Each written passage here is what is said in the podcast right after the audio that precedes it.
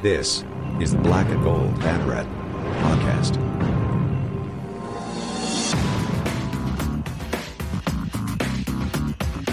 Now, here are your hosts, Jeff Sharon and Eric Lopez. Welcome to the show. It is championship week. We've got a loaded show for you here this week. Jeff Sharon here along with you. Eric's taking the week off. Stat Boy Drew is in the house, the master of the non sequitur, the uh, the college football hipster himself. Uh, Andrew Glukov is here. Those are the only two I can remember. I need to write these down somewhere. So I, I think you should forget them and No. forget they ever existed. No, no, I'm not going to do that. Le- yes, yes, the Leroy Jenkins of UCF Twitter Mafia. We got a lot to talk about here, Drew. Um, Kyle's going to join us later to talk hoops. Uh, Bryce is going to join us even later than that to talk volleyball. But first and foremost, we got a lot of football to talk. Obviously, UCF hanging on by their fingernails against South Florida in a game that I thought encapsulated perfectly why it's a rivalry game. Uh, because the records just don't matter. These two teams just take it personally all the time. Uh, and but UCF's 46 39 victory over South Florida, Alec Holler's incredible catch means that the Knights will indeed play for the American Athletic Conference Championship. It will be four o'clock on Saturday. UCF at Tulane. Tulane going into Nippert Stadium in Cincinnati, beating the Bearcats in a winner take the hosting uh, honors uh, game, Drew. And uh, that was the first time that actually Tulane had won in Nippert Stadium in Cincinnati since their undefeated season in 1998 with Tommy Bowden and Shaun King. Uh, and Tulane right now is a four point favorite over UCF. Uh, a lot of questions coming in. Uh, what's the status of John Rice Plumlee, who obviously got hurt in the South Florida game? I think that it, was in no small part um, a factor in South Florida's comeback. Um, but again, you know, Mikey Keene again with the with the incredible save. Uh, but here we are. We- still have some questions coming into this week. Um, but where does it stand right now for UCF as they head to, into their third conference championship game uh, in school history? Uh, well, in American history. Uh, you know, Uh, sure, in American Athletic Conference school history, yeah. Uh, and going by the way, going for their fifth American championship. right since you know 2015 was the first year of the conference championship game. Before that, it was just based on standings, and they had, of course, the three-way tie in 2014. Uh, so they all they all get credit there. Everyone everyone gets a trophy. You you know it's like an Oprah Winfrey show. Uh, so you know, you know, kind of putting a bow uh, on the the USF game. You know, I've always said the same thing you believe. You know, when it comes to rivalry games, records go out the window. You might as well both be zero and zero because weird things happen. Mhm. Uh, We saw it last year. and last year was so much was such a dud of a game that ESPN decided not to have that game as locked in to Black Friday going in. Obviously, there was three American games vying for one Black Friday spot. Went to Cincinnati Tulane, which turned out to be the right move. Uh, was a fantastic game. Granted, you know Cincinnati's down to their backup quarterback, uh, but you know Tulane wins, hosts the conference championship game. Uh, great story uh, from from New Orleans uh, on the on that camp. You know, new new team rising up, especially one that's hold, being held. Uh, you know, staying in the American Athletic Conference. So obviously, uh, member schools that are sticking around would like to see Tulane win, but you know, UCF coming in there. Uh, you you talk about with you know the divine intervention that was the Alec Holler touchdown catch because as, as we saw that you zoom in real carefully. Not to mention the Javon, not, not to mention the Javon Baker catch too.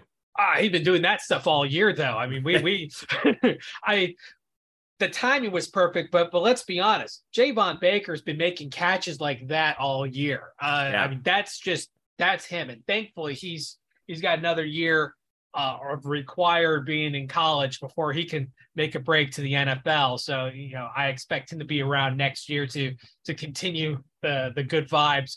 Uh, but it just goes to show how talent the skill position is. You know, in, in between you know the receiving corps and even down to the tight ends. I this is a really talented bunch. I mean, yeah, the the transfer portal, you know, giveth and taketh away and in more cases than not for UCF, it has has been in the giveth category, especially on offense. Uh, between you know, Kobe Hudson and Javon Baker, uh, this is a scary good, you know, group of receivers. You know, the fact that I haven't even mentioned Ryan O'Keefe, who is the holdover, just shows how good they are. It, it, at that point, you, you, know, you're building towards the future, but you know, the future is now. Uh, some people were kind of punting on next year, you know, towards next year before the season even started. Uh, you and I both believe that was the incorrect way of thinking. Right. There, this season still had to go on. And look, lo and behold, there's a combo berth on the line.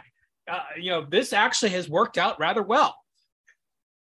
Yeah, and the giant paycheck too. Not to mention the, uh, you know, there's just a lot of storylines at play here. I think the most interesting one to me is the fact that you have a departing team playing a remaining team in in this game. And just a couple of little interesting historic notes that I was able to dig up. Uh, this has uh, happened before in yeah. UCF's history. Uh, yes, but uh, a win uh, obviously would give UCF its fifth AAC title in 10 seasons in the league. This is Tulane's first AAC championship appearance. They haven't won a conference of any kind since 1998. Uh, the home team, Drew, is six and one all time in the AAC championship. The only road team ever to win was Temple, who went into uh, Annapolis and beat Navy in 2015. Um, interestingly enough, um, this is also the fourth time that the championship has been a rematch of a regular season game. UCF won two of the previous three over Memphis in 17 and 18. Now, 17, both those games were at UCF. 18, they were split between Memphis and UCF, the, the locations of those games. 2019, Memphis also played Cincinnati twice. That was back to back weeks at the Liberty Bowl this would be the first time that uh, if UCF is able to pull this off, it would be the first time that the road team will have won both would have won uh, both meetings in the course of one season. That's never happened in the in the history of the conference. Uh, and uh, yeah, so uh, there's a lot of storylines at play, though. I think I, I a couple a couple ones that I want to emphasize. First of all, home team is six and one. All right. Um, big advantage being at home for this game. Number two, Tulane still troublesome in the uh, in the run game. I was looking at the numbers from uh, for the season now that we're through, and you know, credit to Willie Fritz, coach the year in the conference game this past week, but uh, this team, uh, his team is still rather average against the run in terms of defense uh, seventh in the conference, 74th in FBS.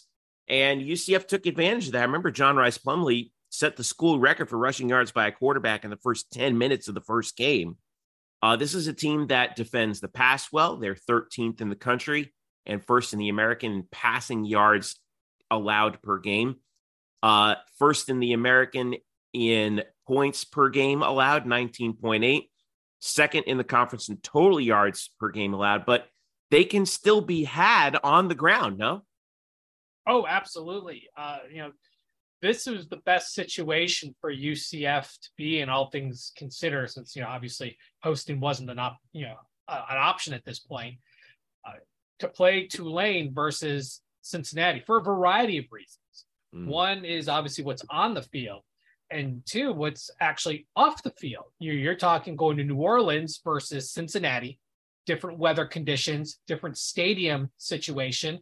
Uh, Tulane doesn't get as much attendance. It's easier for UCF fans to get to because, as we know, conference controls the ticket sales and all that jazz. We've seen it before. There's when, uh, there's there's been some uh, there's been some questions. Shenanigans. Let me be very clear.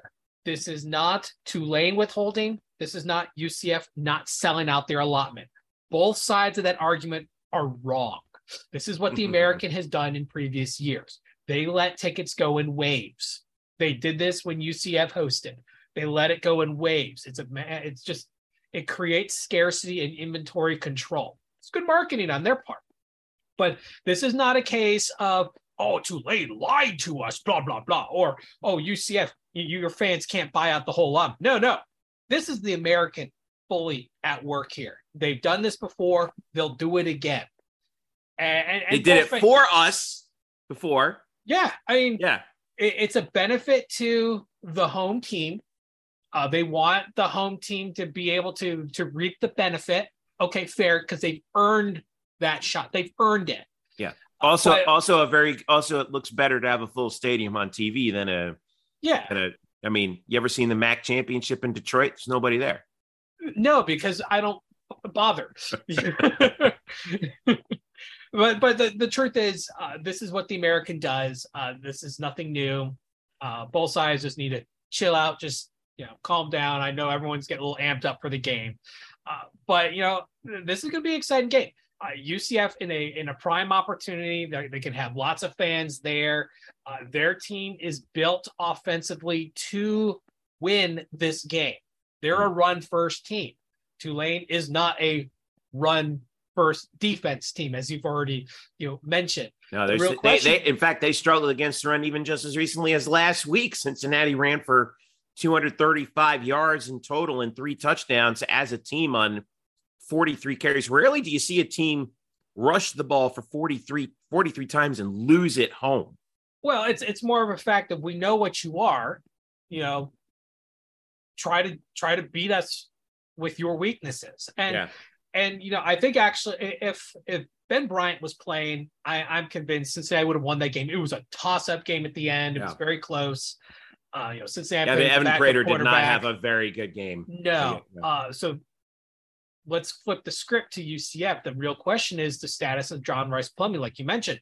Uh, we've heard day to day, quote unquote, uh, which, you know, UCF likes, you know, they're going to play it coy, you know, but the truth is, as, as uh, Gus Malzahn mentioned in the post game, you know, interviews, that Plumlee's been kind of dinged up for a while. He's been beat up for a while. So, In fact, let's go. I want to go ahead and play Gus uh, talking about JRP right now. I mean, we're going to let him play. Um, you know, he hadn't been 100% for a while, you know, and uh, he's just a tough guy, but this is a championship game, and I know he'll be ready to go.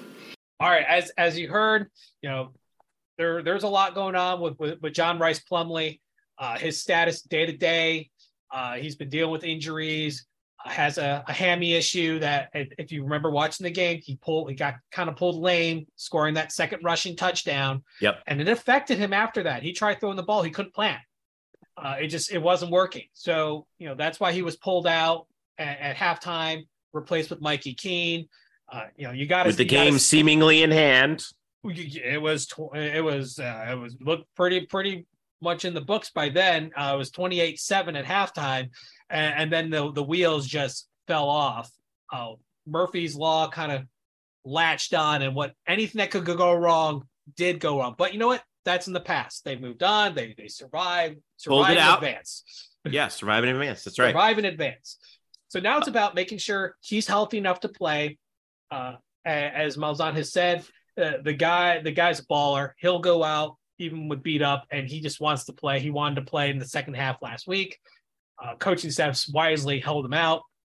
Uh, but if he's gonna, if he can go, he's gonna go, and, and that's gonna matter because with with the rushing defense or lack thereof of Tulane, they got to now deal with an extra running back in the backfield, and that's that's dangerous. I mean, Yeah. you saw him carve apart Tulane before. In fact, the big touchdown that he ran against USF was the same big touchdown play. Same exact scheme. Same exact, same, not even just scheme, same exact play.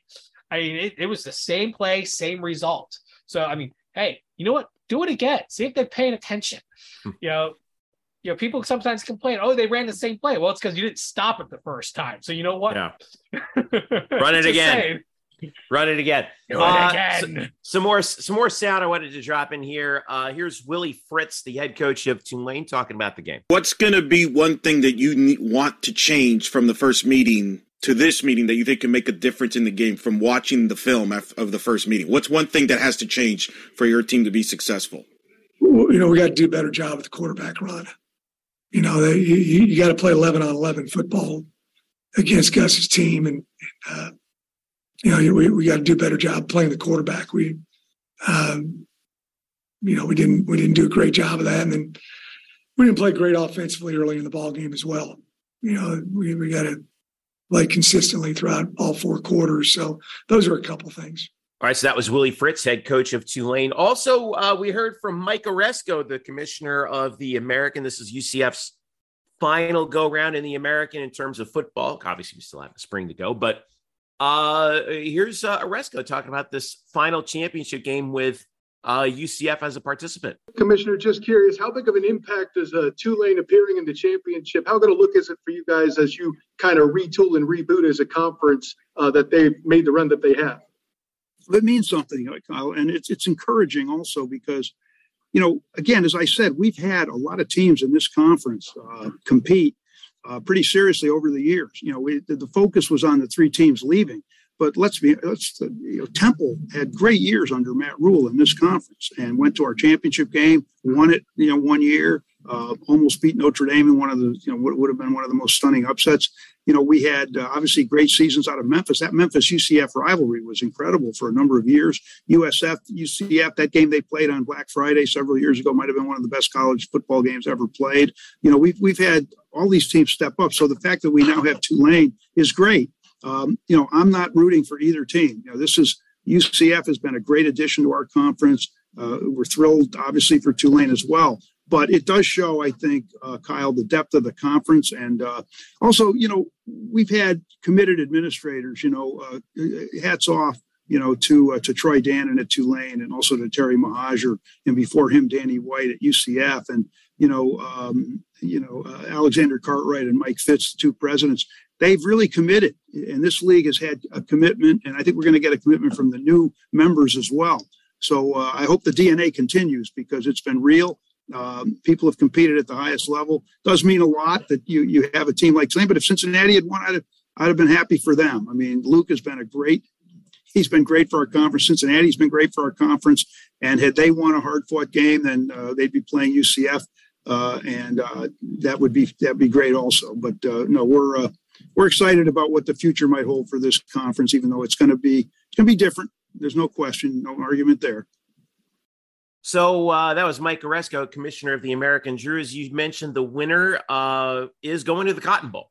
Uh, no correct. other conference champion, uh, it looks as though, is going to be ranked, or at least ranked ahead of the winner of this game. Tulane is 18, UCF is 22. Should UCF win, I imagine they would climb. Uh, Coastal's not ranked. They lost. They may have had a chance, I think, if they won this past week, but they didn't.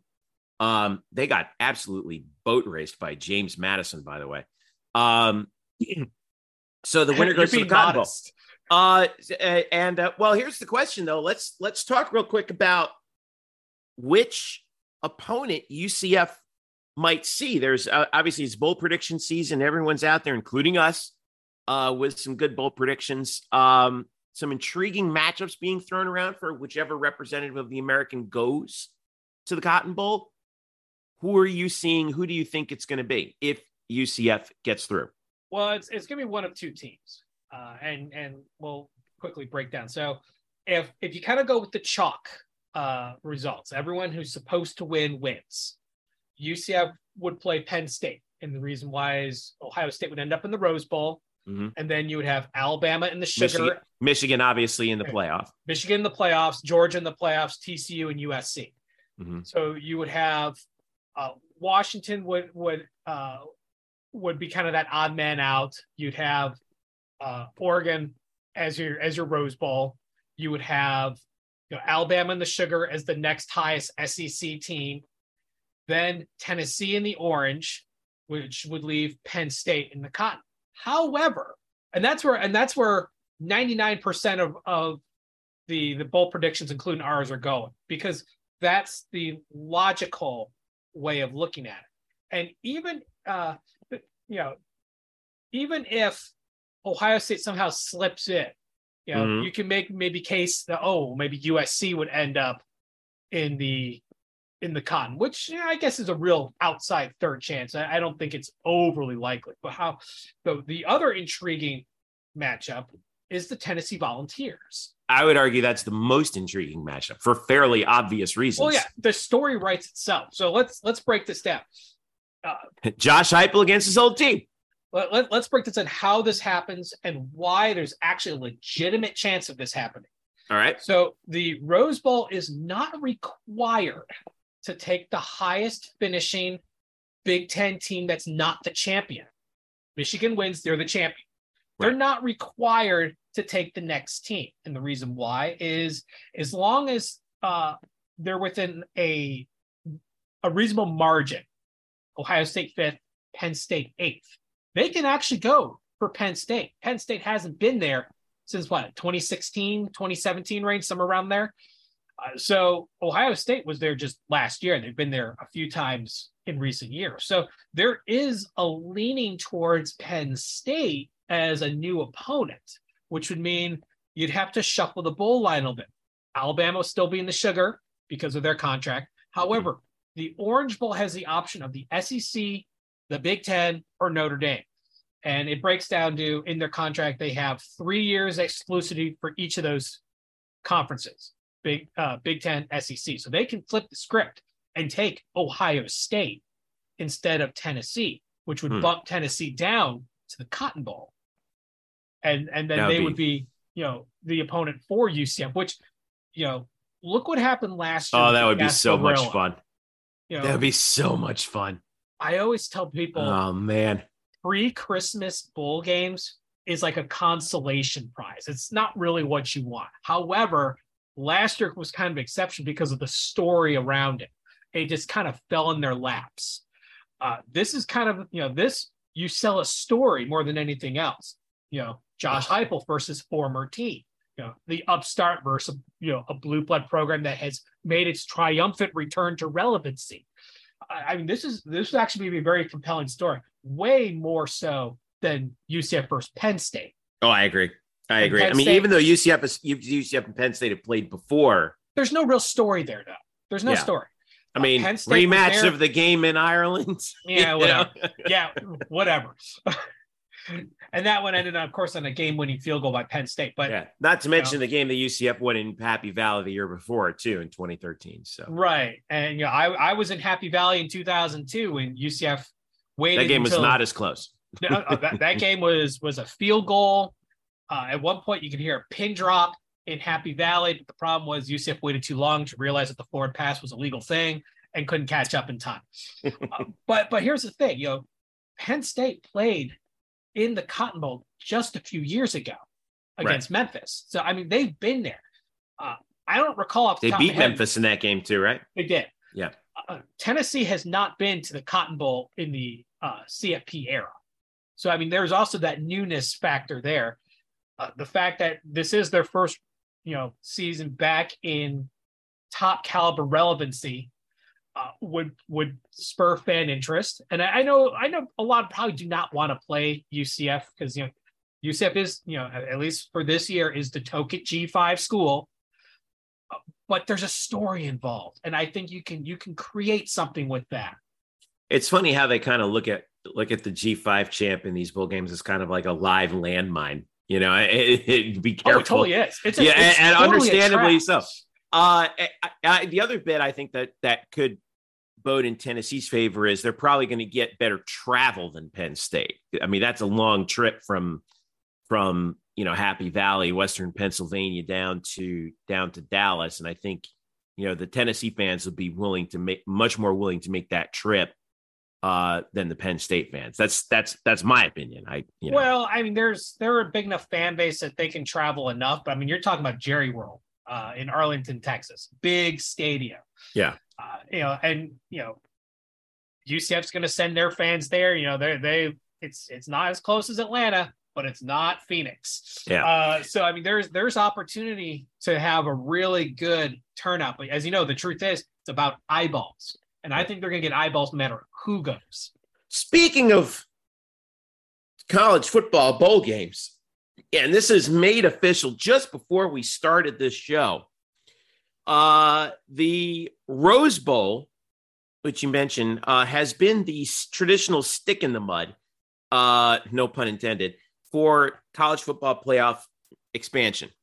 Uh, we've heard time and time again this is you know wasn't going to happen the move to 12 teams until at least 2026 lo and behold it's happening in 2024 uh, pete thamel was the per- first to report this but the cfp made it official today thursday december the 1st that the college football playoff will expand to 12 uh, in uh, in the final two seasons of the contract 2024 and 2025 um, in 2024, the first round of the playoff will take place the week ending Saturday, December 21st at either the home field of the higher seeded team or at another site decided designated by the higher seeded school. Uh, for top four teams get buys, of course. Specific game days will be announced later. For 2024, the quarterfinals and semis will be played in bowls on a rotating basis, and 2025, of course. Uh, 24, the quarters will be at the Fiesta Peach Rose and Sugar. Cotton and Orange will host the semis. 25, the quarters will be at the Cotton, Orange, Rose, and Sugar, while the Fiesta and Peach host the semifinals. Interesting that the Rose Bowl won't have a semifinal those two years.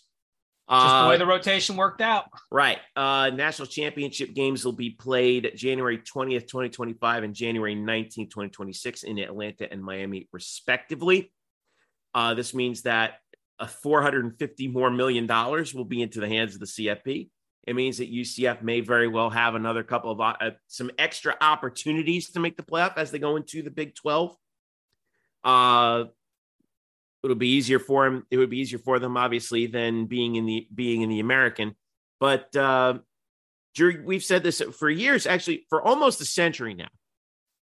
The one thing that's prevented us, if you had to point to it, the biggest thing that's prevented us from having a true playoff in Division One FBS college football has been the Rose Bowl. They've had their contract with the Big Ten and the Pac-12 for years, every, all the time, even up until the BCS era. They were the stick in the mud that would say, "Mm, "Nope, we're not gonna we're not gonna change our contract because we're the Rose Bowl." Finally, that's over with. The presidents told the ads, "Knock it off, figure it out," and they did. And there were reports of, I guess, what we call it, uh, an ultimatum, a deadline for the Rose Bowl to figure to figure out what they want to do or possibly get left behind. And they decided to hop on board. I they tried multiple things. They tried to get various accommodations. Everything got shot down. It got to the point. you said ultimatum. It's exactly what it was. You do it our way, or you don't do it at all. Is what the the Yeah. CFP eventually said. And Hop on board or get left behind. yeah, and and eventually the Rose Bowl people realized this is the future. Uh, either be a part of the future or get left behind in the past. More and importantly, and yeah, more importantly, I think what it comes down to is they realize that they are not as important as they once were or maybe think they are. Well, at this point, the it, the need of them has been eliminated. They don't need the Rose Bowl. Say, you know, hypothetically speaking, the Rose Bowl punted and passed. There are plenty of options of of games that that they talk about. They talk about Reportedly, the Citrus Bowl was one of them. Citrus Bowl was one. Uh, the ReliaQuest, formerly the Outback Bowl, was another in Tampa. Formerly the Hall of Fame Bowl. Everyone yeah, if, knows if that. go way, way back. Uh, then they also talked about doing something in SoFi Stadium in Los Angeles, basically thumbing their nose Huh. at, at the Rose Bowl by just putting something else in SoCal Create, uh, creating so- a new creating a new bowl game in a in in, in nice Los brand Angeles. new stadium. I Yep. it kind of sold itself. So you know, it's good that the Rose Bowl decided to stick around. It's a it's a it's a mainstay tradition. Uh, obviously, the Rose Parade does not lead to the game necessarily anymore. And you know what? The Rose Parade can stand on its own. It's it's it's a special event out on its own. It doesn't need the game attached to it that day. So I, I think it's going to be an adjustment. you know, especially for those traditionalists. But you know what? This is better for everyone involved. This is a win-win. Uh, It's you know, there's revenues that are going to come to the bowl games. There is opportunity for all schools, and and I know a lot of people were like, oh well, this is only going to help the SEC or whatever. You know what? I challenge them. Give it 10 years. Mhm. You're good with the with the transfer portal, the way it is, with Yeah. the free transfer in place. And now you have a guaranteed opportunity, a real opportunity, not this, it's an opportunity on paper. No, it's a real opportunity. You finish as one of the top six conference champions. So if you're the, if you can, you know, run the table, be that sixth champion, any school in FBS can get into the playoff. You know, they they have a legit opportunity now that they haven't had before. And it's gonna take time. It's gonna take time. But you know what? Players are gonna start realizing, you know what, I want to win a championship and and I want to be on the field doing it. And riding the bench at Blue Chip U isn't what I want to do. But if I go to Eastern Michigan, I still have a shot. I can we can have our Cinderella run. The 2017 UCF squad would have a legitimate shot at a national championship in the CFP. Mhm.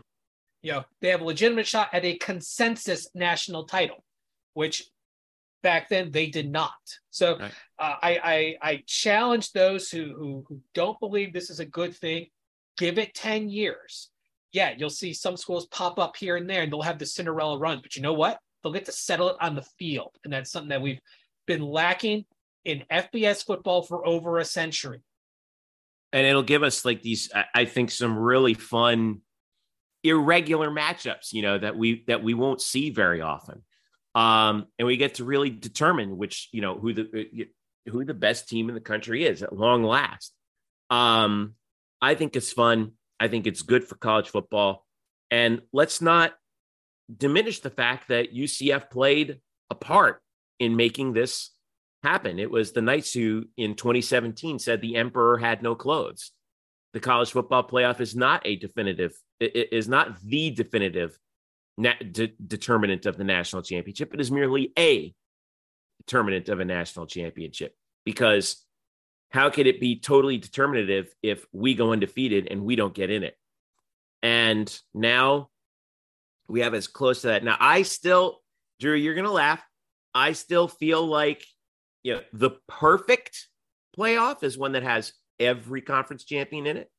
But six out of 10, or maybe nine if the Pac 12 goes away, ain't bad. Um, yeah, I, I just, this is a great day, a great moment for the sport of college football. I think it will dramatically improve the quality of the play, and we'll finally get to settle these debates on the field after 140 years of this, we'll finally settle it as it should be on that 100 by on that 120 by 53 in the third yard patch of grass, and that's that's yeah, I, yeah, I can't ask for any. You can't ask for anything more than that. Um, yeah, and no matter want- where you go.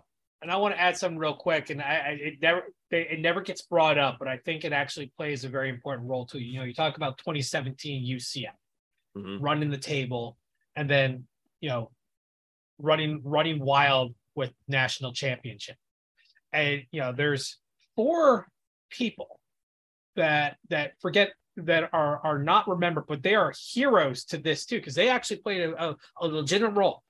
Four people in the AP poll ranked UCF first. Yep. So you know that that also shows, as you said, the emperor really had no clothes on. Uh, they also stood out and said, "You know what? This is wrong. Hmm. This system is flawed." And and it took a while. It took a while, uh, but you know we've seen times here and there where it keeps getting proved that you know what the system isn't perfect. Uh, you know, any team can win any game on any given day, and we need to give opportunity. You know, Yeah. settle it on the field, not in a boardroom. So I, I just want to point out that that UCF received four first place votes in the AP poll, and that also needs to be recognized because those guys are heroes too in the grand scheme of opening uh, FBS football to everybody. Yep, it's at long last. Uh, 2024, man. I'll tell you. Never thought I'd see the day. Never thought I'd see the day where you know. Think about how tremendous that that is going to be. Where in the year in the in the 2024 season, we're going to see obviously UCF in the Big 12 starting next year. Um, and that means uh, and a 12 team playoff. by the way, an additional detail just dropped from Brett McMurphy. I want to thank Bryson Turner for passing this along. In the new 12 team playoff, the top four ranked conference champions will receive a first round bye. So that's oh yeah baked yeah. into the system. So that means no. And that's by design. And, that's by design. McMurphy's being being a little coy here. So that, but he says so that means yes, UConn parentheses and Notre Dame close parentheses would never be able to get a first round bye. And I like to point out that this was actually the plan. The plan that's passed was the plan that was designed yeah. by those conference commissioners and those backroom deals going on for like. And Jack Swarbrick, athletic director of Notre Dame, was part of it. He knew what he was signing on for with this whole conference championship thing, uh, and he was okay with it. Yeah, you know, mm. it eventually became the need of the many. And there may be a possibility that this kind of leans towards Notre Dame finally making a move. Hmm. Uh, but we'll see on that. Ain't that uh, but something? they they do have enough confidence. Of course, they, you, they you can, could argue the other way that like you know, if if that means that they're stuck in the first round, then um then South Bend gets a playoff game. Only if they're in the, the top echelon. You know, Only like, if they're five through eight, but still. Uh, yeah, if they're if they're nine through twelve, obviously they have to go on the road. But uh, that that also speaks to their confidence in themselves as far as as a program. I mean, it's Notre Dame. Yeah. yeah, we can make it on our merit. You know, without having to win a conference title. Sure, sure, why not? All right, we've done it well, before. Yeah. Well, that's uh, it's it's tremendous news. It's good for UCF. Uh, it's good for college football. But first things first, that football game. Dave Pasch is going to be and Dusty Dvoracek are going to be on the call on Saturday for UCF against Tulane. Uh, 4 p.m. kick on ABC, so it'll be on the big network. Um, and like I said, Tulane's a uh, four point favorite at home, despite the fact that UCF leads the overall series 10 to 2. Uh, going back to 2000 and, uh, 2001. I was at that game. yeah, that was a game in the Superdome. That was that was my uh, first UCF game. That was, was the, that, that was the that was Alex Haynes scoring four touchdowns in the Superdome that day. Yeah, I, I remember it was yeah, not many people there. It was a giant cavern. Uh, but yeah, that was because of 9-11, pushing back Louisiana Lafayette to the end of the season. Mm-hmm. That was my first UCF game uh, as a student at, at the school. Uh, was was at Tulane, which itself was was a trip and a half. Uh, yeah, I can imagine. reasons. uh, Reading between the lines. yeah. Uh, Yulman Stadium was opened, by the way, in uh, 2000. I forget when that was open. Was it? It's pretty new. Uh, Yulman's pretty new, but it's not a big stadium. It only seats 30,000 people. Right. Uh, which is another reason why it plays to UCF's advantage is, you know, one of the things that, that UCF struggled with in uh, the game against Eastern Carolina, uh, ECU, uh, was was uh, the fact that momentum and mm. the fans play a role in that. You know, when momentum starts swinging to a home team, the fans help maintain it and then rebuild it. Yeah. You have to you break through it more than once. Well, UCF scores to open the second half, you know, starts cracking through that that momentum, and then ECU scores again. It's over. The game was over at that point. Uh, so you know the fans play a role and if you have a smaller stadium, it's harder to establish that momentum. Yeah. Uh, UCF, by the way, two and one in Yulman all time. So, uh, and that goes back to the very first meeting there uh, was in uh, 2015. It was that was the the year that, that no one year. no one shall that, that, was the year that must not be named. Uh, not a good vintage. But uh, the last two the last two games, yeah, the two games UCF has won in 2019 and 2022 have been decided by one score 34 31 and 19, 38 31 uh, last year. So it's going to be close. I think it's going to be this. This is going to be a tight game. Yeah, and you know, Uh, three yeah. points in the and always go to the home team. So you're talking Tulane by one, I and it's a pretty pick, pretty pick even game. It really depends on which quarterback goes out there. Yep. It's going to make a big difference. All right. When we get back, get Stat Boy Drew, or we'll keep Stat Boy Drew in. We'll get Kyle Nash in here talk a little hoops. Uh, UCF men's and women's basketball rolling through their non-conference schedules uh, with winning records so far. Uh, we'll get him and talk a little bit more about volleyball later on with Bryson Turner when we return. It's the Black and Gold Banner podcast. We're back after this. All right, we're back here on the Black and Gold Banneret podcast. Jeff and Drew with you. Kyle Nash is joining us here as well. We're going to talk hoops real quick. Uh, as uh, well, hey, look, not too bad, not too bad for both these squads. I'm going to start with the women first, Kyle. Five and zero. It, it, it was a little tricky there at that Thanksgiving Classic over the weekend. Got that 79-74 double OT game against Samford Right. got that win, but then came back the next day when you think you'd be tired and beat SEMO by 26. They got Sam Houston on Thursday uh, before they go to before they go to Auburn on Saturday. Um, but uh, I want to get your your thoughts right now and so far how this has gone for Coach Messer and her program because they're five and zero right now. And you know, granted, you know they're not exactly playing UConn every week, but um, can't ask for a better start than that. I'll put it this way, Jeff, and and, and looking for a good good metaphor for a team that's been hurt a lot and struggling a lot because of it in FSU on the men's side. There is a good chance that with all the players they are missing with injury that they could have gone that direction if coach Messer had not have recruited as well as she has, Jeff. 5 and 0 with as many injuries as she's had is something impressive. But Kyle, they struggled against Campbell. I, I get it. Samford was close. Yeah, those could have just as easily been excused. I, I, I could help you with the press conference. Hey, it would have been better if we were full strength. Boom, there you go. Right. I, I, I am I am very impressed. We have seen it top to bottom on on how deep this squad is. Even the freshmen are contributing, right? We've had a freshman in the starting lineup and Brianna Hardy get double digits scoring, doing it, I might add. So listen, if you're a UCF fan who is expecting the doom the gloom after uh, everything that had happened with the cupboard being cleaned out, rest assured that Sytia Messer found the app to order more groceries and has delivered them thoroughly within that group. You know, they picked up right where they left off on defense, almost 21st in the country, averaging giving up 52.2 a game. Mhm. Even though they're scoring 71.6, which is 115th, you know, the defense has been great. They're holding opponents to 31%. Who's been the star? Who's been the catalyst so far?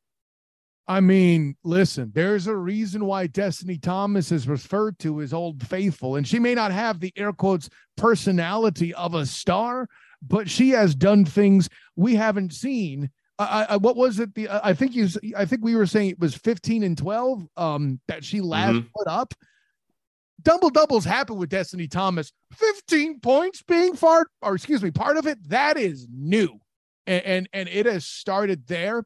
And why else, Jeff, are they better able to open the perimeter to shoot the three and score with the three as much as they had? Because teams are forced to concentrate to try and change their destiny by concentrating on Thomas. Oh, boy. And it's not working. Don't you hate, Jeff? I'm still right. Uh, well, five games, three double too. doubles for Desta. Uh, she had uh, 12 and we mentioned 12 and 15 against Samford, 12 and 10 against uh, SEMO, uh, three of six, including she was six of eight from the line in that game against SEMO, which I think is probably the, the most encouraging thing to see there. So Correct. uh, they've got uh, they got Sam Houston Thursday, Auburn Saturday. This Auburn game is going to be a real test.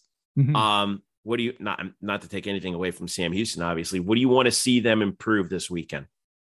Um, listen, turnovers for this group has been a problem overall. I know uh, Coach Messer will want to see that improve. And what I what I want to see is how this group reacts when they have a team that is capable of being as physical as they are. Right?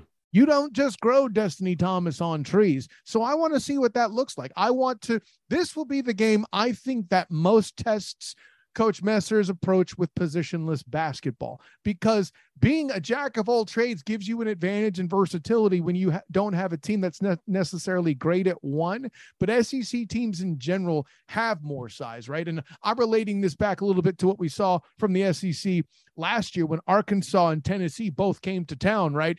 These were both uh, teams with size and presence. And though that even that team known itself for prize and or excuse me, size and presence under Coach Abe was challenged, right? The Arkansas win by a single point on the strength of Diamond Battles' heroic reverse layup, and then the Tennessee game being one that I know Coach Abe uh, thought that they should have had, but mm. Tennessee pulling it out because they had a more complete team effort and were able to contribute points from more places on the floor than UCF, who only had Diamond Battles in that. Granted, that was like the second home game of the season that year, but the punchline being that presence. I want to see what this group does against it. Obviously, we know Desto will be battling. This will be um, this will be on Taylor Gibson and Brianna Hardy to see what they can really do as new contributors in the post.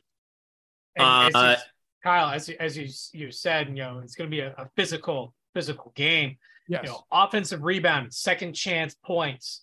You know, Destiny Thomas obviously almost five and a half offensive rebounds a game, and you mentioned yeah. uh, Gibson and Hardy of having to you know you know kind of focus on them. Uh, who's your X factor at, at being able to generate those second second opportunities? Well, that's Brianna Hardy all day. And, and, taking nothing from Tay Gibson, she's had her share of double digit games. Um, but overall, I think it starts with that putback ability, that second chance ability. It's a great call out by you, Drew. Um, and when Desto doesn't do it, Brianna Hardy does. It's funny in the game I mentioned earlier, and I forget precisely who the opponent was. I think it was the uh, the uh, opening home game of the year um, when Tay was out because he had a concussion issue or whatever it was, and Desto was fighting in the paint on the other side, boxing out. Brianna Hardy gets the and one. There were two ladies that came right up to her to celebrate. The transfer from Kansas State, Rachel, Rachel Reinke, and then Destiny, just as, if not more excited, encouraging Brianna Hardy as well. And that's the kind of stuff you want to see. You want to see the youth step up and the older veteran players supporting her so she can continue to grow in such fashion. Yeah. Uh, interesting enough about uh, Sam Houston, they played Tulane earlier this season on the 20th and got stopped by 39. Um, Auburn played Sam Houston and beat them by 14, 90 to 76. So uh, that gives you a little bit to go on uh, in terms of, you know, well, maybe the transitive property. Let's flip over to the men real quick while we got you, Kyle. Yeah. Um, coming off the Baha Mar Championship, uh, they get the win over Evansville on Wednesday, 76 56. And we saw a little bit of Darius Johnson that day in preparation for Miami. They had the full complement out there in what was a what I thought was a high level college basketball game. UCF didn't come up with the W. They lost by two. Uh, CJ Walker had two free throws at the end of the game to tie it. He missed the first one, had to miss the second one on purpose. Um, but uh, but it, it, we saw some some of the good and some of the bad. Some of the good for UCF. Darius looked great. 9 of 15, 24 points. He scored 15 in a row at one point. Uh, we saw seven rebounds each from Taylor Hendricks and Brandon Suggs. Suggs, I thought, played great in that game. Absolutely. Hendricks, Hendricks had a rough day. He was two for nine. I thought he missed some. I thought he missed some shots that he that under normal circumstances he would have made. Um, but this team did uh, you know, despite the fact that they were outshot uh, 48 to 45 percent, had a shot to win this game in a very physical game. This was this was this was a this was a this was a fight and almost played UM to the draw. Um, I think they look back on this and think, "Dadgummit, we should have had this one," don't you? Well, I think either team that lost this um, would have felt like they they had a chance to win it because frankly they they they both did. This was quite a fight, and, and you know you point out the little elements here and there, you know, and and it all. I think Taylor Hendricks's performance in the game is a bit of a metaphor for you know youth and adjustment being the issue, big issue, air quotes in this game. Mm-hmm. At the end of the day, too, I could just as simply, if I'm a fan, look at the three point percentage and see that being the subtle difference that made the difference. But overall, it, listen, if I'm co- I didn't get a chance to talk to Johnny Walker or uh, after the game or Johnny Walker. Maybe you maybe you did get the chance to talk to Johnny Walker after the game. Apparently, I talked to Johnny Walker before this damn podcast. That's what's no. Uh, Johnny Dawkins. We're um, leaving that in, by the way. Yeah, no, it, you should. It's funny. Um, happy holidays. Uh, the uh, no, Johnny Dawkins would say the same thing that jumps off the book to me too. Turnovers. I know both teams had 15, but Johnny Dawkins would have thought somebody had some Johnny Walker with 15 turnovers involved. Eh, But listen, at the end of the day, there's disappointment there because it's a loss. I get it. But how encouraged are you that DJ Darius Johnson jumps in 24 points? That's a career high, folks. And and you know, two from five, two for five from three isn't bad. I think the one thing that might, and I accent might very hard here, be a bit critiqued is he only had one assist. But okay, you put in that many points, I'm willing to let it slide. Um, I think you nailed it. Uh, there's a couple moments, you know, uh, Hendricks is two for nine from the field is not a typical performance from him. You will not see that every night. And He looked a little. He looked like he was pressing a little bit. He like like he. I mean, he did look. I, I don't want to say nervous, but he looked like he was like he knew this was a big game. You know, he got some good looks and just just kind of just kind of just kind of had the yips a little bit sometimes. You know, some good looks around the hoop. I, mm-hmm. I think he's. I think one of the thing is one of the things we're going to see is the chemistry between him and DJ kind of get in sync. And once it does, look out. It's Yeah, going to be. It's going to be wild. I'm with you. I think he might have been nervous of trying to to not overstep the captain's bounds there. And and I- I'll put this too. But we would be remiss if we didn't mention Ithiel Horton here because Mhm. from my interpretation of what I've seen of him play so far, he is a wild card in both a good and, and I don't want to say bad way, but in an adverse way, let's say. He's capable of doing pretty much everything outside of shot blocking because, you know, he's a guard. You're not looking for that. Um, on the floor from distance, driving and slashing to the hoop to get to the foul line, all of it. Which he did get some, um, uh, or excuse me, he didn't get any free throws. That's that's one thing that jumps out too. Also, three for nine from the field, one for five from the three. So that's part of that chaos element of his playing there. Listen, if I, I, I don't know if his first shot was made or not, but if that was the case and you miss the next two, attack the basket, get to the free throw line, and I think I, I'm pretty sure that Johnny Dawkins might have this conversation with him. Listen, if it's not falling, attack, get to the free throw line. Let's make those points back up. But Dude, dude's built like a middle linebacker too. That's the part that I like about him too. He- Oh, he- yeah. if he if he if he gets ahead of steam, just get out the way. Uh, they have they have Samford at Sunday at on Sunday at two. Samford, by the way, after a six and zero start, has dropped three in a row, uh, including they gave up 103 points to DePaul uh, in the last game. But they've but they've lost. They lost to Louisiana Tech by three, Tennessee Southern by two, and DePaul by five. So I mean, close games. Um, this is their fourth uh, or second of five straight road games. Um, yeah, I mean, uh, and I'll, I'll pose to you the same question toward the about the men that I posed toward the women. What do you want to see in this game coming up against Samford? Because they have this game, then they got a week off before they play Tarleton State at home.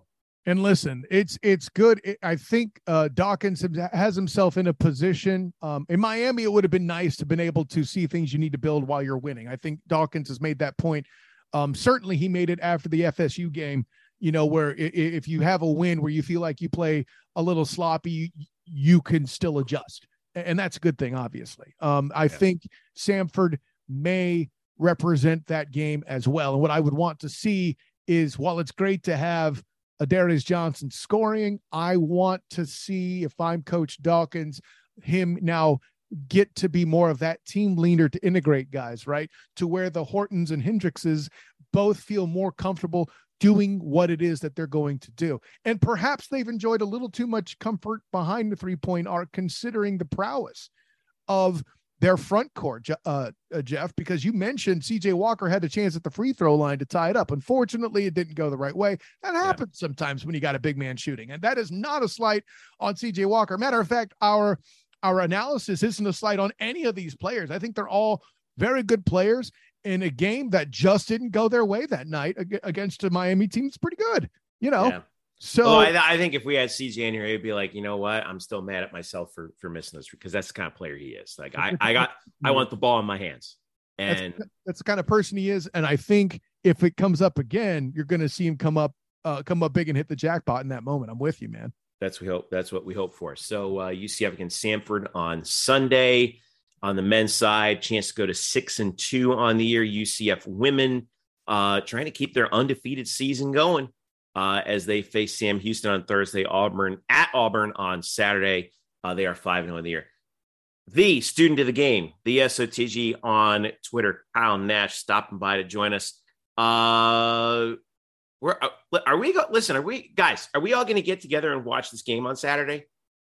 No. Well, you're not because you're well because you're all the way out there. But we we got to figure something out here. Like you know, it's a possibility, right? I, I, well, I think so. I listen. It's just I, I've been trying to get together with you for a while, Jeff. No offense, but you're a busy dude. This is I, I get it. I get it. Look, look, look, you know, the Bills got to get pa- the, them Bills ain't going to pay themselves. Someone's got to go out there and hunt that mastodon.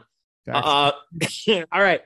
Uh, we are going to uh, take a quick break. When we get back, well, I will talk a little bit about uh, some possible offseason coaching moves too. With Drew and Bryson Turner is going to join us preview UCF volleyball heading into the NCAA tournament. They win the American, uh, or at least a share of the American, and are in Happy Valley to play Penn State when we return. This is the Black and Gold Banneret podcast, and we are back after this. We're back on the Black and Gold Banneret podcast. Jeff and Drew with you, and Bryson Turner joining us. Before we get before we dive into volleyball, I wanted to talk about something here. Um, we had two, well, one definite coaching change at the top of the American football. I know we're going back to football, but I wanted to talk about this, and one near coaching change in the American. Uh, Luke Fickell is leaving Cincinnati after he signed that tremendous contract uh, he is leaving Cincinnati for Wisconsin, uh, not Ohio State, where he is an alum, Wisconsin. Um, Willie Fritz reportedly almost left for Georgia, left Tulane for Georgia Tech. Probably based on what we've been hearing, the deal was probably in the bag before Georgia Tech started blabbing about it. And then Fritz apparently pulled back, and the head coaching job at Georgia Tech ended up going to another familiar face for UCF, probably much more familiar than you think. Brent Key, the who was the uh, obviously the longtime assistant here under George O'Leary, former Georgia Tech offensive lineman, was their interim coach for the final four games uh, this year uh, after the UCF game where their where their initial coach got fired. He went four and four in those last eight games and he is now the head coach of Georgia Tech. It's coaching season, Drew. And this is what again, this is another case where things just continue to be weird. I, I just I, I'm still surprised at the Fickell move. Aren't you? uh, Aren't you? Well, uh, I, I'm actually not. To be, to I mean, be you know the. Big Ten better than me. I mean, and you said before, like one of Wisconsin's big problems is the, It's financial. reportedly It's, it's financial support. they, they don't they don't support their program as much no, as Wisconsin. certainly as much as it looks on the outside.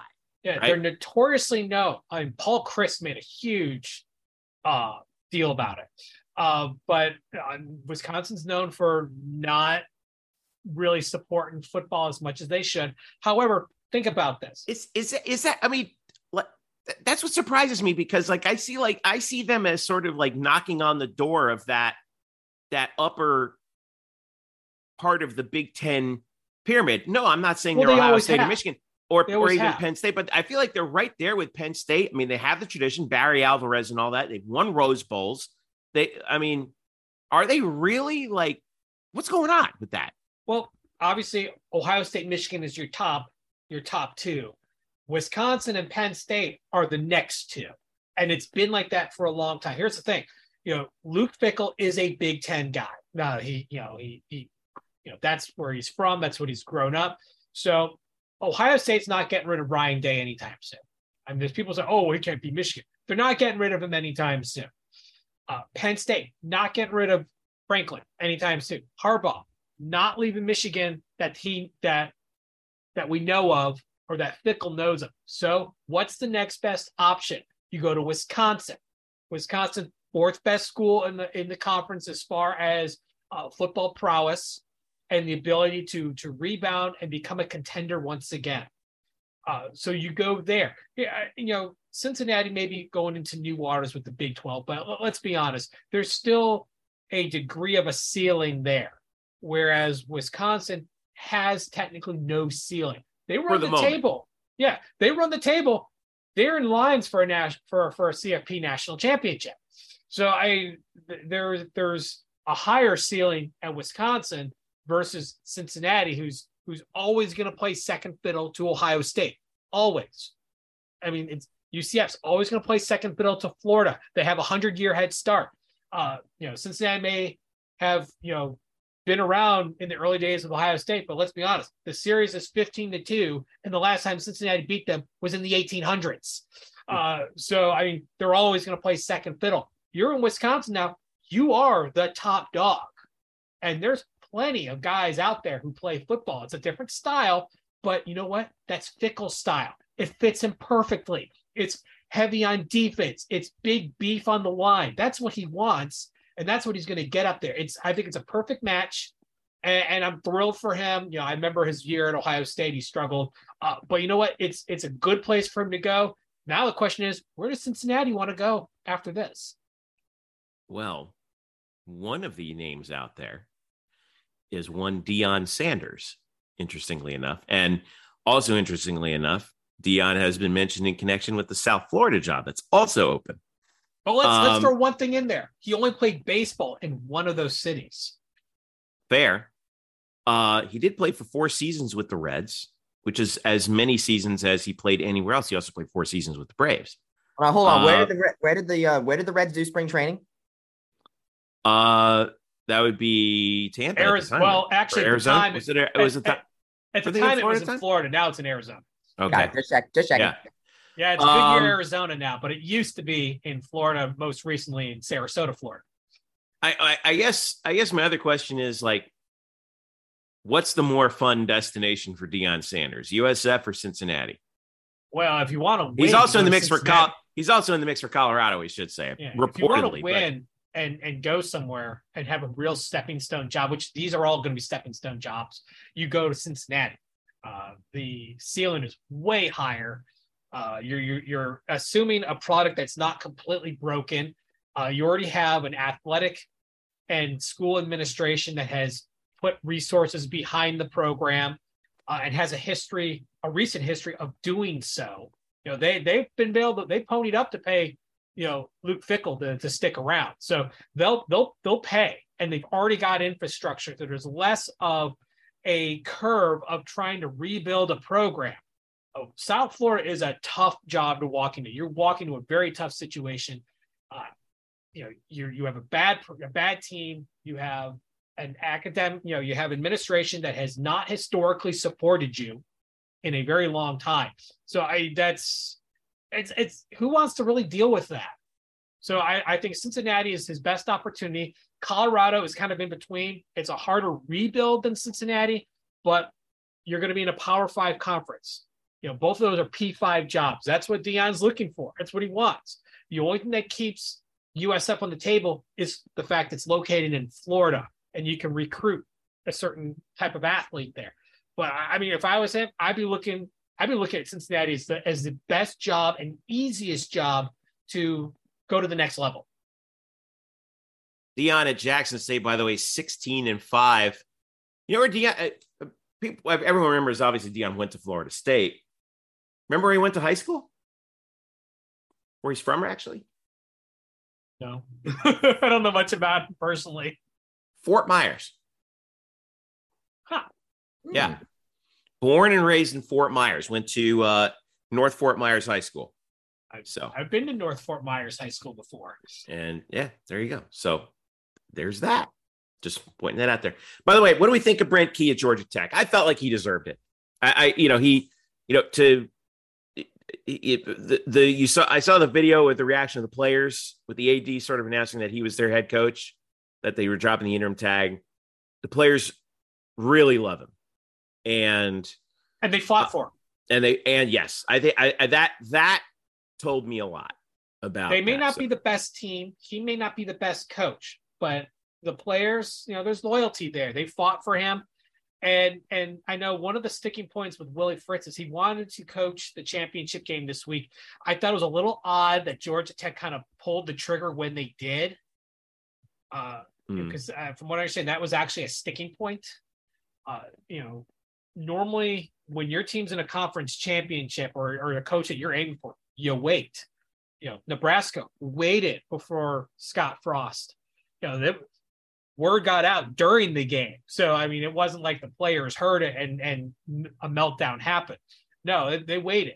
Uh, so the fact that Georgia Tech pulled the trigger early on this uh, kind of caught me a little bit off guard. You know, Brent Key, 11 year assistant under George O'Leary at UCF. Yeah. Obviously, we know what happened in 2015, but a little bit of time. He, you know, he worked for for Nick Saban, you know, at Alabama after that. You know what? This is not the same guy. This is not the same coach. And I kind of poo poo when he was uh, named interim coach because of our experience at UCF. That's biased. But the truth is, he's not the same coach that he was during his time at UCF. We obviously seen him evolve and grow. I mean, come on, you're you're you're working under Nick Saban. You're going to learn your stuff. You're, you're going to mm-hmm. really, you know, learn another way of doing things. And and you know what? He he did well with a bad team at Georgia Tech. Four and four had two went ranked wins. That's big. That's a good foundation for a tough job because Atlanta, Inclu- including in his first game right after they lost to UCF. yeah, you're in Atlanta. You're not the number one team in your own market. That's Yeah. always a challenge. We know that firsthand. Right. All right. Well, it's going to be a really this is going to be a fun coaching off season, no Uh, doubt it's about called it. the silly season for a reason. Yeah, I do gonna- want to it- throw one more thing. yeah. Uh, Brent Key is an alum of Georgia Tech, which I think is also another reason why that was a really factor, and I think, yeah, yeah, I think I think that's another thing is he he is a Tech guy, and and that carries that carries weight at a school like Georgia Tech. It does. It always doesn't always carry the same weight in certain schools, but at Tech that matters. Yeah, and I think that there's a loyalty aspect. I think you're also hiring to keep the guy. Now, uh, I I had no doubt that Willie Fritz would would have stayed for a while if if hired there. You know, he's he's stuck it out at Tulane longer than than many should, and we all know that Sure. The Tulane Fighting Fritzes are are scrappy. That's what Willie Fritz teams are all about is that scrappiness, which would have fit well at Georgia Tech. But you know what? I think Brett Key is the right man at the right time at the job for this point. All right. Well, that takes us to UCF volleyball. As we talk about the right team at the right time, a team that, in my opinion, has flown under the radar all season and finished the regular season 27 and 1 with an RPI of 17 as we bring Bryson in to talk a little bit more about the Knights. The uh they got it done on Thanksgiving weekend. They, they it went to the the conference championship, went to the final match against Houston. Uh, UCF got the victory, but in five, which means they share the regular season conference championship and were able to hoist the type the the the trophy. But due to the tiebreaker, Cincinnati, which is which went to overall sets between in the two matches between the two teams, Cincinnati uh, beat UCF in four up in Cincinnati. This match went to five, so Cincinnati wins that uh, by a uh, five to four uh, margin. Houston. Cincinnati got the automatic bid. Um, Say that again, Bryson. I'm sorry. You're saying Cincinnati, it's Houston. Oh, did I say? Oh, all right. I already start that. All right, three. Sorry. Jordan Thompson's gone, Jeff. Deal with it. Uh, it's- it's no, no, no. I'm gonna no. I'm gonna restart that. So three, two, one. So that takes us to volleyball, who finished the season 27 and one, 17 in the RPI. They it, they got the job done in the final match against Houston, uh, winning in five. But because the tiebreaker was total sets, remember Houston beat them in four back on October the 7th. So five to four, Houston. Both teams share the conference championship because there's no tournament, but Houston gets the automatic bid into the NCAA tournament. Nonetheless, UCF was a was a lock to get in. and they are in Happy Valley uh, right now to face uh, Yale in the first round, uh, and then they would play the winner of UMBC and Penn State in the second round. Postseason awards, UCF uh, got them all over the place. Four first teamers for the American McKenna Melville, Amber Olson, no surprise. Abby Hanson, who I thought had a magnificent year, uh, really brought out some new things in the offense. Claudia Dillon, who stepped up again, and then one second teamer, Kari Zumach, who I think was a tremendous addition uh, for this team as well. McKenna Melville obviously won Player of the Year. Uh, Amber Olson won Setter of the Year. Um, and here they are at 27 and 1, Bryson Turner, uh, getting ready to take on Yale, a team that, uh, you know, we talked about like, you know, flying under the radar. Yale flew under the radar this year. They won the Ivy League 23 and 2, 13 and 1 in the conference. Uh, interestingly enough, uh, well, their only two losses were at Florida State uh, and at Princeton. These two teams share a common opponent. Both UCF and Yale beat Syracuse earlier this year. Yale is third in the country in aces percent, fifth, more importantly, fifth in the country in opposing hit percentage allowed at 147. UCF comes in 13th in the country in that category, but third in the country in uh, offensive hit percentage at 317. So, um, this kind of echoes like that high point match a couple years ago during the during the COVID year, Bryson, where you know we have a team. If you're not careful, they will get you. Oh yeah, I'm well. Dagenais said something very interesting when we talked to him at the selection show watch party, which you can watch in full on the Black and Gold Banneret YouTube channel. He mentioned that in the NCAA tournament that the numbers in the regular season, in a sense, don't matter. You can have a leading offensive team that could hit like like 50 or 150 hitting percentage in one particular match. In this instance, the numbers are telling us that these are two very good defensive teams going up against each other, top 15 in opposing hitting percentage. And so it's really, and but there's an offense that's going to prevail here. And it's going to be interest intriguing to see how they kind of feel each other out in that game. Now, that said, with a potential match against Penn State the next day, if you win, which is a Big Ten team, and we all know how big Big Ten volleyball is, you really want to try to put Yale away in the least amount of time possible if you're UC if you're UCF volleyball. Yeah. Um, that obviously you want to try and handle Yale. I mean, I, I personally am like, okay, yeah, I get that, but like it's a tournament, everyone's good. Like, handle them any way you can. Penn State, 24 and 7 this year, 13 and 7 in the conference, which means they were 11 and 0 outside of conference. They actually won their first 12 matches. Um, including wins uh, at Iowa State, home against West Virginia, at LSU, at Stanford, uh, or, or, rather, or, or rather, uh, I should say, at a neutral site against Stanford and Oregon. Um, they come in, you know, obviously one of the bigger teams in the country, 11th in blocks per set. You know, their numbers are kind of skewed because they're playing, you know, all Big Ten opponents anyway.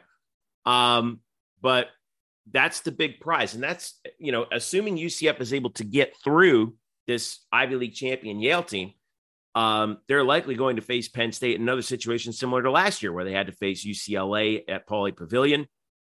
One of the one of the countries again, one of the countries not just traditionally but overall better teams. But I get the feeling though, Bryson, that Penn State can be had here.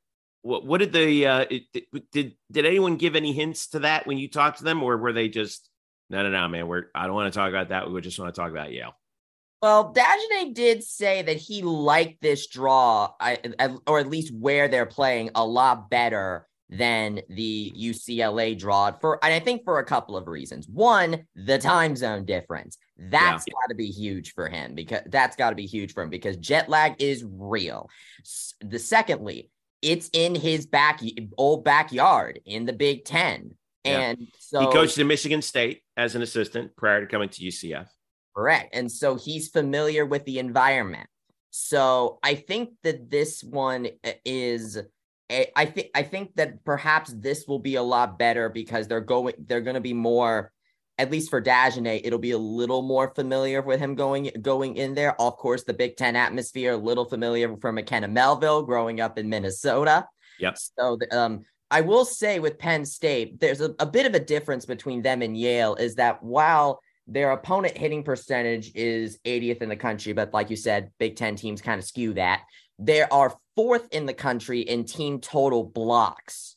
So that so those blockers will definitely be something that they're going to look out for. But I do think that this is going to be a scenario where you we we have McKenna Melville. Everybody knows that.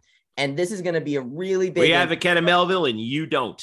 Right. But there's going to have to be other players that are going to step up. They, you know, Dagenais talked about how the UCF and Houston match, that felt like an NCAA tournament match. That matchup It had did. 1566 people in there, which is more than the Miami match, which we said back in September was the second highest regular season attendance at the venue. This the Houston game beat that. And in that matchup, while McKenna Melville still got 29 kills, Claudia Dillon still needed to have the offensive game of her career to help get that win. She finished with 18 kills. She never had higher than 11 in a single match before this. So people, Claudia, so people like Claudia Dillon or Kari Zumach or Abby Hansen, there's going to need to be somebody that needs to step up big time in these NCAA tournament games, especially if they end up going against Penn State with the blockers that they have. Uh, Penn State's head coach, by the way, uh, Katie Schumacher Cawley, who uh, she took over. This is her first season at Penn State. Took over for Russ Rose, of course, who has coach who has coached Penn State volleyball for forever. Won a bunch of national titles, including four in a row at one point. Um, she was the she was an associate head coach at Penn State uh, for three years uh, prior to uh, tr- prior to becoming the head coach uh, at Penn State. Uh, and uh, this is, by the way, interesting note about Penn State. There has never been an NCAA tournament that they have missed. They've been to every single one, 42 in a row. So, uh, but the question is, what do they do against UCF? We will find out. The first serve for UCF against Yale will be Friday, 5 p.m. at Rec Hall in State College. Um, I don't see any TV on this, but I imagine it's going to be on ESPN Plus. Yes, Uh, all all ESPN uh, ESPN platforms will be carrying all of the NCAA tournament. Right. Gotcha. And then um, if UCF defeats Yale, then they would play. There's no day off. They would play the following day, uh, that Saturday. So that could be a boy, oh boy, that could be a busy Saturday for us uh, if UCF get, gets through to play Penn State, and then obviously the conference championship game on Saturday, as well as we uh, wrap it up here on the Black and Gold Banneret podcast on what will be a busy weekend. We're going to be deciding championships. We've got uh we got the NCAA tournament. We've got basketball coming up. It's going to be busy. You can follow it all on black and gold banneret.com. You can follow us on social media as well. Facebook.com slash black and gold banneret, UCF Banner underscore SBN on Twitter. Follow us individually. I'm at Jeff underscore Sharon. Kyle, who was on earlier, was at the SOTG. Drew, Stat Boy Drew. It's Bryson Turner. Also, Eric Lopez Elo and all of our great photographers are, are also on Twitter as well as as well as Instagram, Black and Gold Banneret. Uh, and if you subscribe to this podcast, we appreciate you. Leave us a reading. If not, please do subscribe to podcast and share it with a UCF friend of yours uh, as well. And of course, don't forget our YouTube channel, youtube.com slash black and gold banneret. Wow. We got through that in a hurry. there was, and there was a lot to talk about too, but I, I'm excited for it. What are we thinking, guys? This Saturday, man. This is this is it, right? We got football, we got volleyball. Hopefully, they get through the first round. They play. I mean, it's going to be.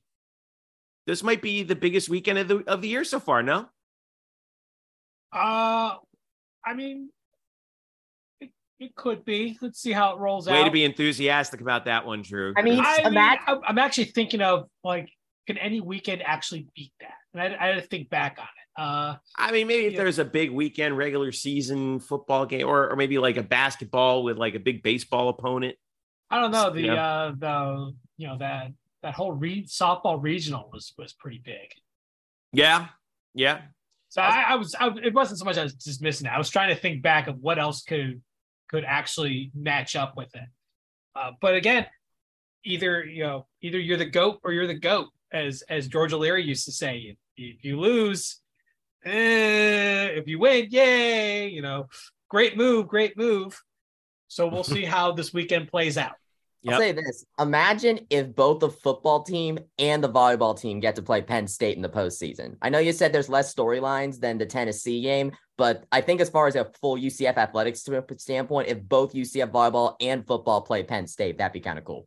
Only if they win. If they lose both, then it's a terrible idea. Uh, yeah, I see where you're coming from, Bryson. I want the Vols. Oh no, me too. I'm just saying. I want the Vols. It's not a completely. It's not a complete loss if it ends up not going our Okay. not going Well, our way. Yeah, hey, let's listen. First thing, first things first. Let's get through Friday volleyball. Let's get through Saturday football, and then we can talk about even further more postseason after that. For all of us here at the Black and Gold Banneret, I'm Jeff Sharon saying thank you so much for listening. Enjoy the weekend. Thank you, Drew. Thank you, Bryson. Thank you, Kyle. Go Knights, charge on. Enjoy this Saturday. If you're traveling up to New Orleans, be safe up there. Have fun. Bring home a dub.